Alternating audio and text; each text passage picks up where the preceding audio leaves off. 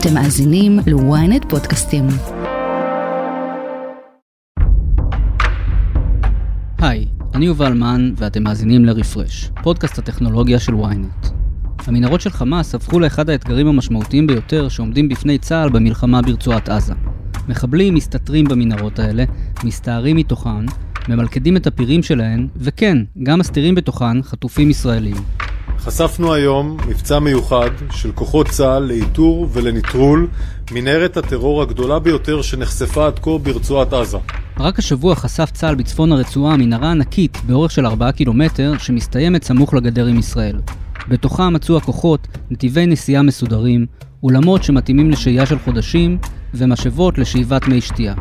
נדמה שמדינת ישראל הופתעה לגלות את ההיקף העצום של התת-קרקע בעזה. פרופסור קובי מיכאל, חוקר בכיר במכון למחקרי ביטחון לאומי ופרופסור אורח באוניברסיטת דרום ווילס בבריטניה, הצטרף אלינו כדי להסביר מה אנחנו יודעים על המנהרות של חמאס, מי סייע לו לבנות אותן, ואיך ישראל יכולה להתמודד עם האיום. היי קובי, מה נשמע? שלום שלום. תגיד, מתי בעצם uh, התחיל השימוש הצבאי במנהרות? כן, השימוש הזה הוא שימוש עתיק יומין, אם תרצה אנחנו יכולים לחזור uh, ל, לא למנהרות, אבל למערות שהשתמשו בהם עוד uh, בימי ברד, מרד בר כוכבא, או סוג של uh, מנהרות באזור בית גוברין שאפשר לייחס לאותה תקופה, אבל אני חושב שאם אנחנו מדברים על העת החדשה, נקודת ה... ציון נקודת המוצא יכולה להיות מלחמת קוריאה, ששם זה לא היה בהיקפים יותר מדי משמעותיים, אבל הצפון קוריאנים הם די, די מומחים בכל מה שקשור לעניין של מנהרות, ונפגוש את זה אחר כך גם בסיוע שהם נותנים לחיזבאללה, ויכול להיות שסיוע טכנולוגי כזה הגיע גם לחמאס דרך האיראנים, וכמובן מלחמת וייטנאם, ששם זאת הדוגמה הבולטת ביותר של הווייט קונג, של צפון וייטנאמים שהשתמשו בטקטיקה הזאת של, של מנהרות כנגד הצבא האמריקאי ונחלו הצלחה די גדולה הייתי אומר, או מאוד הקשו על הצבא האמריקאי במלחמתו שם. וכמובן שאנחנו פוגשים את זה בהמשך, כאן אצלנו ברצועת עזה וגם בדרום לבנון עם חיזבאללה. כן, תגיד, גם בקוריאה ובווייטנאם זה היה, המנהרות היו בעצם מפלטו של האנדרדוג? בהחלט, למרות שבמקרה של קוריאה, אני אומר שוב, השימוש לא היה יותר מדי נרחב, ושם זה לא היה כל כך אנטרדוג, אני מזכיר, זאת הייתה מלחמה שהייתה בה מעורבות מעצמתית גם, ולכן אי אפשר לתאר את הצפון קוריאנים כאנדרדוג, וגם לא את הדרום קוריאנים שנתמכו על ידי האמריקאים כמובן. אבל אני חושב שנכון יותר יהיה להתייחס לדוגמה של וייטנאם, ששם בפירוש הם היו סוג של אנדרדוג. שבעצם ניצלו את מימד התת-קרקע כאיזשהו מנגנון פיצוי למול האסימטריה המאוד בולטת שהייתה בינם לבין הצבא האמריקאי במלוא עוצמתו שם. כן, אז בואו נחזור באמת לאזור שלנו. מתי חמאס התחיל לעשות שימוש במנהרות? תראה, גלעד שליט נחטף דרך מנהרה, זה היה ב-2006. אני מניח שזה התחיל אפילו לפני. לא מניח. לא, גלעד שליט זה היה, בחטיבה של גלעד שליט זאת הפעם הראשונה שנחשפנו לזה שחמאס משתמש במנהרות? לא, אנחנו ידענו שהם עושים שימוש במנהרות uh, לטובת הברחה של אמצעי לחימה וטובין uh, לאורך פילדלפי, לאורך הגבול עם מצרים. בדרום. כן, הנחנו שהם כנראה יעשו שימוש בעניין הזה גם לצורכי תקיפה. אני חושב שאפילו היה לנו איזשהו מודיעין לפחות ראשוני על העניין הזה, ראינו את זה ב-2006 ומאז זה הפך לסוג של אסטרטגיית פעולה או לסוג של דפוס פעולה מאוד מאוד משמעותי באסטרטגיה של חמאס, הן לצורך הגנה והן לצורך מתקפה, ואני מזכיר למאזיננו את 2014, את הסיפור של 32 מנהרות תקיפה. שאנחנו השמדנו לאחר ויכוח גדול שהיה בקבינט גם, וזה קרה בשלב היותר מאוחר של צוק איתן, מה שהוביל גם להערכתו של המבצע באופן משמעותי, וגם הדר גולדין, זיכרונו לברכה, נחטף דרך מנהרה במסגרת של הפרת הסכם האש הומניטרית שהייתה, חמאס הפר את הפסקת האש ובעצם בהיתקלות שהייתה שם, הדר גולדין נהרג ונחטף דרך המנהרה. כן. הזכרת את המנהרות הברחה, אנחנו יודעים שבעצם חמאס מבריח סחורה ואמצעי לחימה לתוך הרצועה דרך גבול מצרים. אנחנו יודעים שיש גם מנהרות תקיפה. זה אותו סוג של מנהרות? לא בהכרח, יש גם עוד סוג אחד שזה מנהרות הגנה, כן? זאת אומרת, יש מאפיינים ייחודיים לכל אחת מן הקטגוריות, כל אחת משלוש הקטגוריות האלה שהזכרת, אבל בעיקרון מנהרה היא מנהרה, הם שכללו מאוד את יכולת, יכולות החפירה שלהם, והמנהרות הללו הן מנהרות שמאפשרות גם שהות אה, ממושכת, אה, יש להם תשתיות של חשמל ושל אוורור, אה, ויש שם אה, אספקה של מים ומזון, חלק מן המנהרות הן גם מנהרות מאוד רחבות, אה, לא רק זו שנתגלתה לאחרונה, אה, מנהרה של 4 קילומטר בין ג'באליה לבין מחסום ארז או מתקן ארז של המתפ"ש, אלא גם מנהרות הברחה שבאמצעותם הבריחו אפילו כלי רכב אה, או באמצעות כלי רכב הבריחו כמות גדולה של טובין או כמות גדולה של אמל"ח. יש להם את היכולות, הם שיפרו אותם במהלך הזמן, יש להם גם כלי חפירה ומכונות חפירה, שהם הצליחו להבריח אה, לרצועה, אני מניח אה, שבחלקים ושם הם הרכיבו אותם, או לא מן הנמנע שהם אפילו הצליחו להבריח אה, מכונה בשלמותה.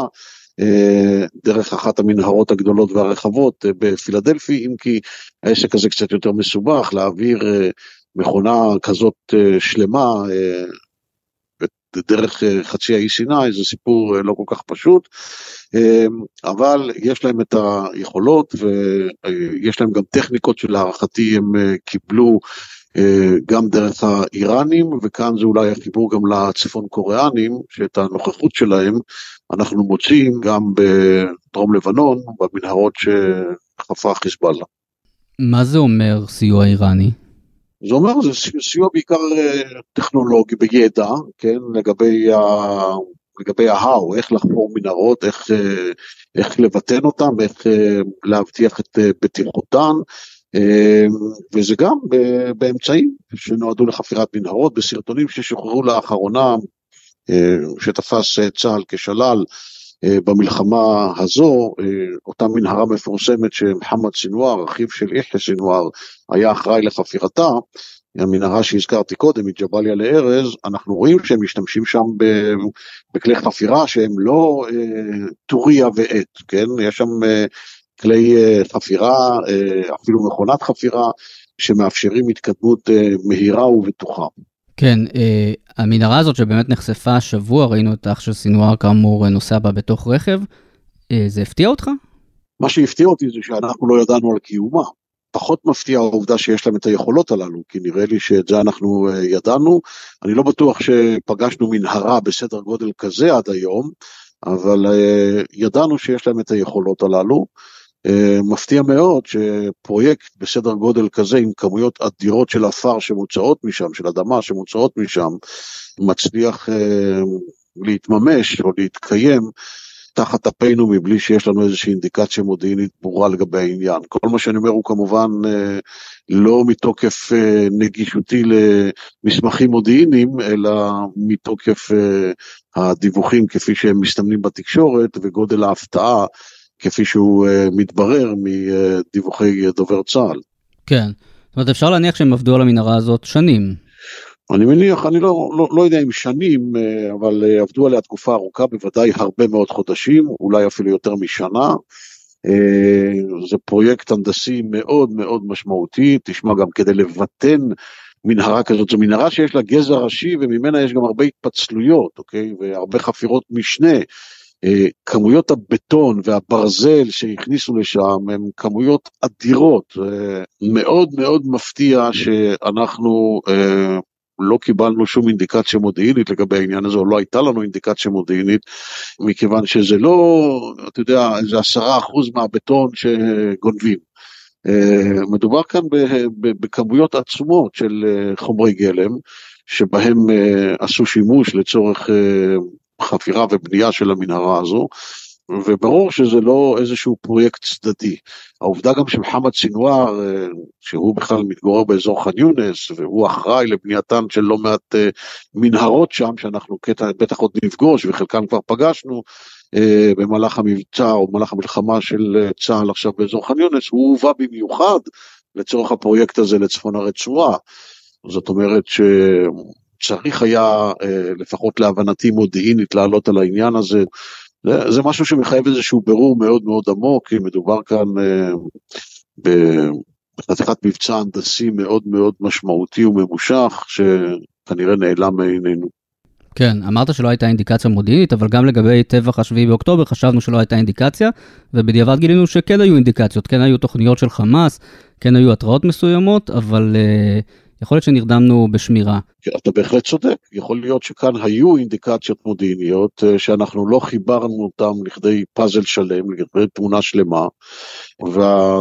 הידיעות המודיעיניות הללו טבעו להם בתוך uh, ים המודיעין שיש לנו, מבלי שהשכלנו לחבר אותם לכדי תמונה שלמה שמייצרת את ההבנה לגבי מה מתרחש שם. כן. אתה חושב שבישראל הופתעו מההיקף של התת-קרקע בעזה במלחמה הזאת?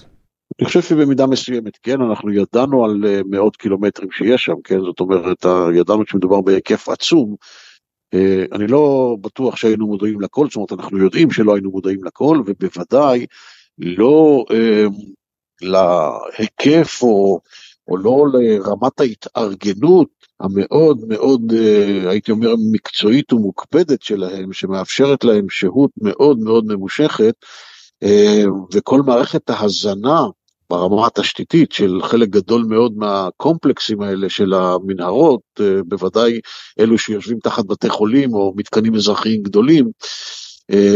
אה, אה, ושוב, אנחנו ידענו ששיפא ובתי חולים אחרים משמשים גם כסות או מחסה למתחם צבאי של חמאס, אבל אני לא בטוח שאנחנו הבנו עד הסוף את רמת הסימביוזה שבין המתקן האזרחי אה, במקרה הזה למשל בית חולים שיפא כדוגמה, לבין כל התשתית שיושבת מתחתיו. מדובר כאן אה, במערך שנבנה בקפדנות, בדקדקנות, אה, במקצועיות, והייתי אומר שהוא די מרשים, והעובדה שמדובר. בתשתית כל כך מפותחת, היא בעצם ההסבר לקושי הרב שאנחנו נתקלים בו במהלך לחימת הקרקע והתת-קרקע שלנו, כי מדובר לא רק ברשת עצומה של מנהרות שמתפצלות ומתחברות, אלא במספר כמעט אינסופי, כן, עצום של, של אלפי פירים שמאפשרים יציאה וכניסה למנהרות הללו, אה, מה שהופך כל פיר כזה לזירת פעולה או לזירת מטענים, וכל הפירים הללו, אה, או חלק גדול מן הפירים הללו, בכלל נמצאים בתוך בתים ובתוך מתקנים אזרחיים, וחלק מהבתים או מהבניינים שבהם נמצאים פירים נהרסו, ואין לנו גישה לפירים הללו. זה עסק מסובך מאוד מבחינה הנדסית ומבחינה מבצעית, ו... אנחנו uh, מנסים להתמודד איתו uh, עקב בצד אגודל, ולכן גם זה ייקח זמן עד שאנחנו נוכל לומר בבטחה יחסית שהצלחנו uh, להרוס את המסה הקריטית של התשתית התת-קרקעית הזו. כן, עכשיו האתגר הזה רק מתעצם לנוכח העובדה שלפחות חלק מהחטופים נמצאים במנהרות האלה, נכון? בהחלט, האתגר אה, אה, הופך להיות אה, מורכב, או האתגר, האתגר מתעצם גם בגלל מה שציינת בעניין החטופים, אבל גם בגלל העובדה שישראל אה, מקפידה מאוד אה, גם להיצמד לדיני המלחמה הבינלאומיים אה, וגם אה, עושה כל מאמץ כדי לצמצם ככל שניתן את הנזק האגבי, מה שנקרא collateral damage, פגיעה באזרחים לא מעורבים, כאשר אנחנו uh, פועלים למול uh, שעון מדיני uh, שמתקתק uh, בקול רם מאוד, ולמול ביקורת קשה מאוד בזירה הבינלאומית, בעיקר בתקשורת הבינלאומית, אבל שמשפיעה בתורה גם על הציבורים אה, במדינות השונות בעולם, והציבורים הללו במחאתם אה, משפיעים גם על המנהיגים שעד עכשיו די גיבו את ישראל ותמכו במטרות המלחמה של ישראל.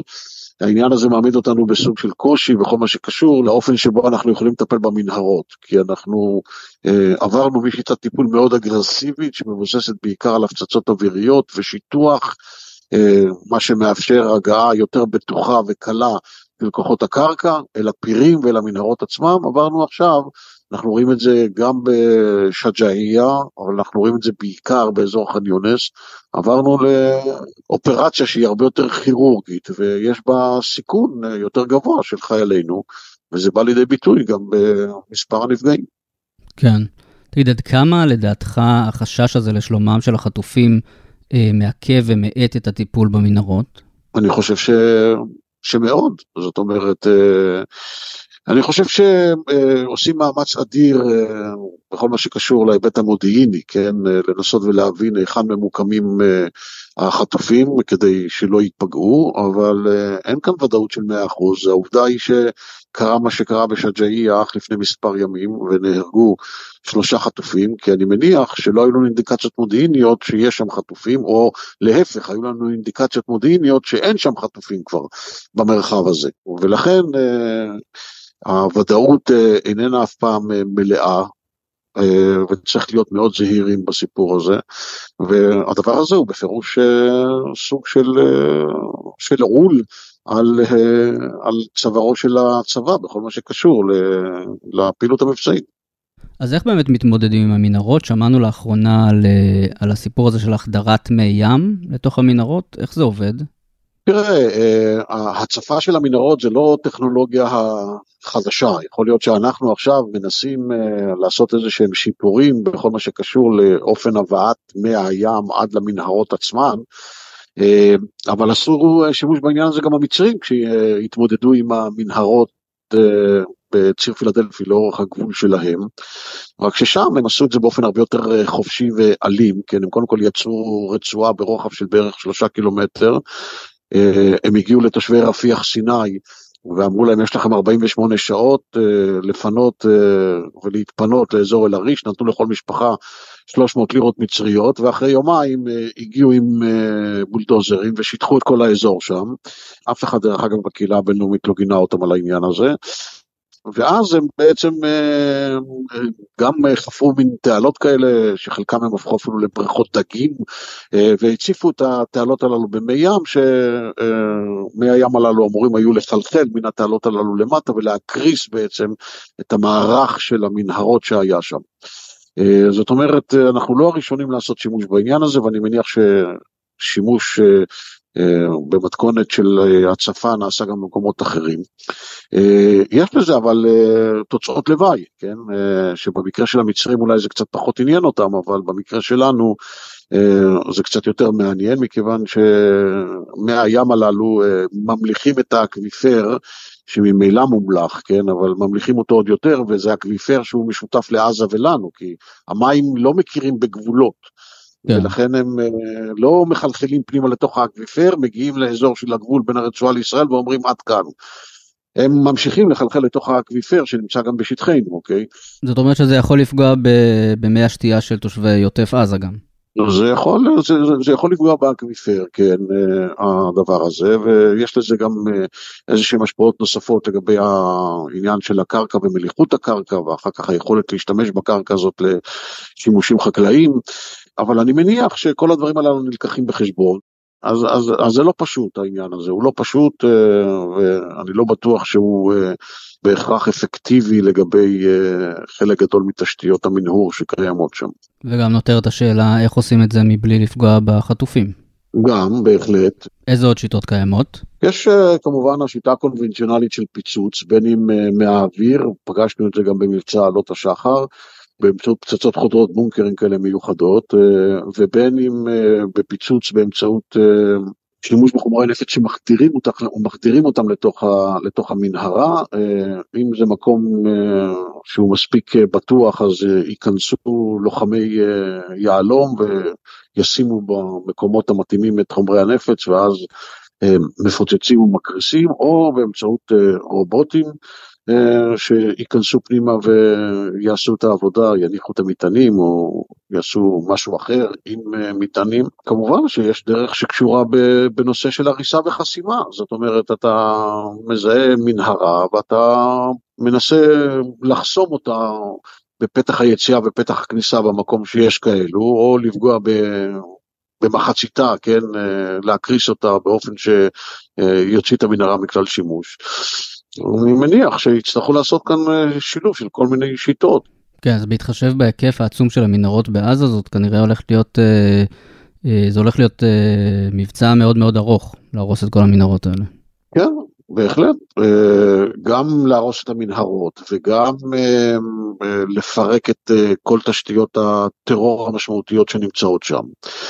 כי אה, כשאנחנו מדברים על אה, לפרק את המערכת החמאסית באופן כזה שהיא כבר לא תהיה אפקטיבית מבחינה צבאית ושלטונית, אין פירושו שנגיע לאחרון המחבלים או לאחרונת הרקטות, אוקיי? אבל זה אומר שאתה צריך לפרק את כל מרכזי הכובד המשמעותיים, והמנהרות הן חלק ממרכזי הכובד, אז אולי לא כל המנהרות, אבל בוודאי אה, שיש לא מעט קילומטרים של מנהרות שהן מוגדרות כמנהרות אסטרטגיות שהן חלק ממרכז כובד ובהם אה, יצטרכו, אה, יצטרכו לטפל. וההנחה היא שאם אתה טיפלת באלו, הרי שחשיבותן של מנהרות שמתפצלות מהמנהרות הראשיות, מהגזעים מה שנקרא, מתייתרת. אבל uh, זה דבר שצריך לעשות אותו באופן מאוד מאוד דקדקני ועל בסיס ניתוח מאוד מאוד דקדקני של, ה, של השטח, של uh, כל תשתית התת קרקע הזאת, והדברים הללו מחייבים uh, הרבה מאוד זמן, אמצעים וזמן. בוא נעבור רגע לחזית הצפונית. אנחנו יודעים שלחיזבאללה יש יכולות הרבה יותר מתקדמות מאשר לחמאס, אנחנו יודעים שגם חיזבאללה חפר מנהרות שמובילות לישראל. מה אנחנו יודעים על מה שקורה שם? תראה, שש מהמנהרות הללו שכבר היו מנהרות חודרות, הם כבר הגיעו לתוך שטח אה, ישראל הריבוני, הם אה, אה, הושמדו ב-2018. למיטב ידיעתנו, נכון לאז, ואולי אפילו נכון להיום, אין מנהרות חודרות נוספות, אבל א', תמיד צריך לקחת את העניין הזה בזהירות, כי תמיד יכול להיות מצב שאנחנו לא יודעים, וב', חיזבאללה הארגון חפר אה, רשת אה, מאוד מאוד מרשימה של מנהרות בדרום לבנון עצמה ואפילו מעבר לדרום לבנון, במרחב אה, גם של, של ביירות וגם של אבקה, מנהרות שהן מנהרות גם התגוננות וגם התקפה וגם מנהרות אחסון ומנהרות לש... שיש בהן הכנה מראש לשיגור של רקטות וטילים. אה, הם עשו שם עבודה כנראה מאוד מאוד רצינית, אה, מאחר והשטח אה, הוא גם הרבה יותר גדול משטחה של רצועת עזה, אז הרבה יותר מסובך מבחינתנו, גם לאיתור וגם לטיפול.